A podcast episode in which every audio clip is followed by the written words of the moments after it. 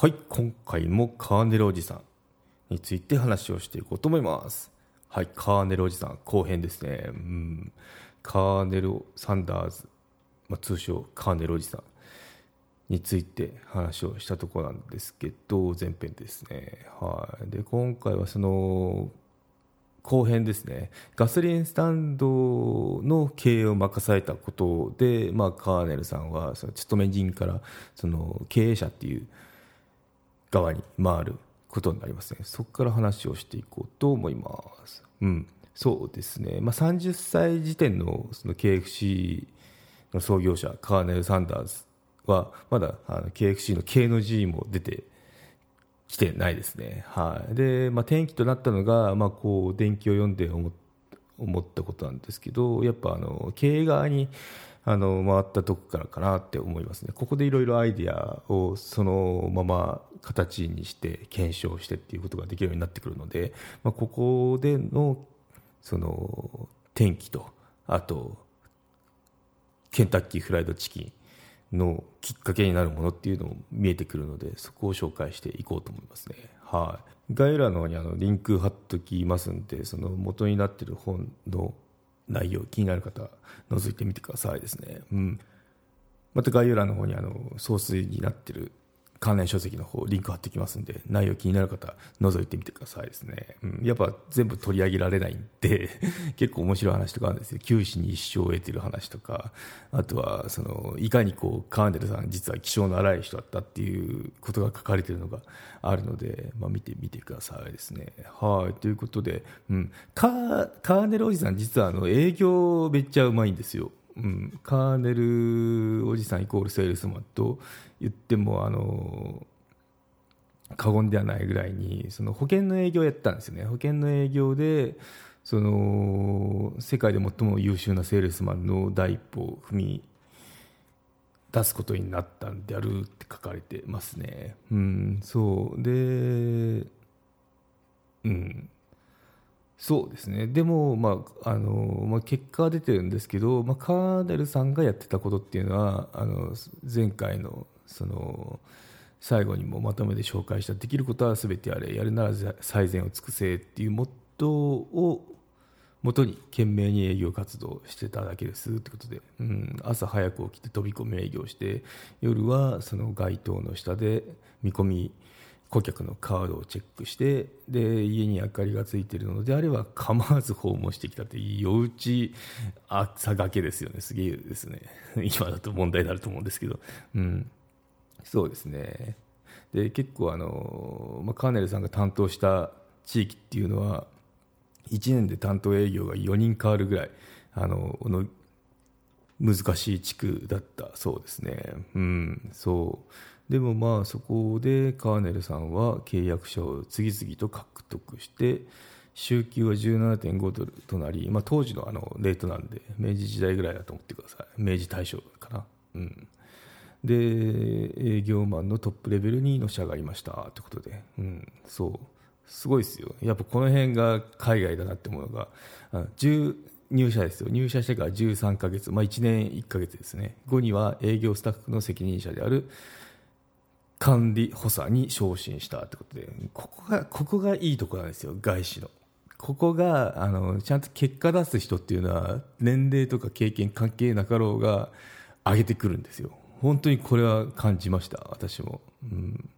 そうあいついいじゃんって言ったらあの他の部署から声がかかったりあとまあその役職上がったりしましたねで給料ももちろん上がっていくので,、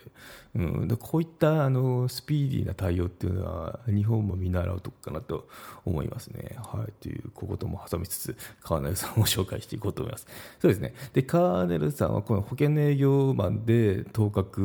を表したわけですよね。でまあ、当時あのケンタッキーではなくインディアナ州に住んでたんですけどでここであの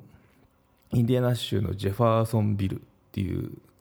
中のコミュニティですね。であの、まあ、ロータリークラブの会員になってその会合に参加した時に印象深い言葉に出会いましたということで、うん、ロータリークラブのメンバーに迎えられた時ですね。で彼らのスローガンにカーネルさんは心を打たれますね、どんなことかっていうと最も奉仕する者が最大の利益を得る。我が身の前に他人に奉仕せよっていうことですね、うん、なんでまあその一番奉仕してるその一番働いてる人が最大の利益を得るんですよと。で自分の身の前にその他人に奉仕をしなさいってことで、まあ、ギブアンドテイクのギブの精神ですよね、うん、そう。っていうのに心をあの動かされたカーネル・サンダースですね。はい、うん、そう。っていうのは今まで逆だったからだそうですね。我が身の前に他人とはもう本当に極めて逆説的だとか。でよく考えると、まあ、その今までっていうのがあの、まあ、その逆にいたよと。家族を養うために働いていたカーネルさんにとってはあの、まあ、自分ですよねあの自分のために働いたカーネルさんにとってはもう本当に目から鱗のあの話だったそうで、まあ、これっていうのはその以後カーネルさんのモットーになってきますね、うん、と人生における。まあ、あの前紹介した最善を尽くせに似てるんですけど、まあ、そのもう一つの要素になってきますね。うん。そう。やっぱここから経営者としてその成功していくんですけど、まあ、ここっていうのもそのいかにお客さんの声聞いてで、まあ、そのできる限りその尽くしていくっていうギブしていくっていうところのその原動力になってるんじゃないかなって思いますね。はい、ということです。で、うん、そう。でいろいろやっぱあのー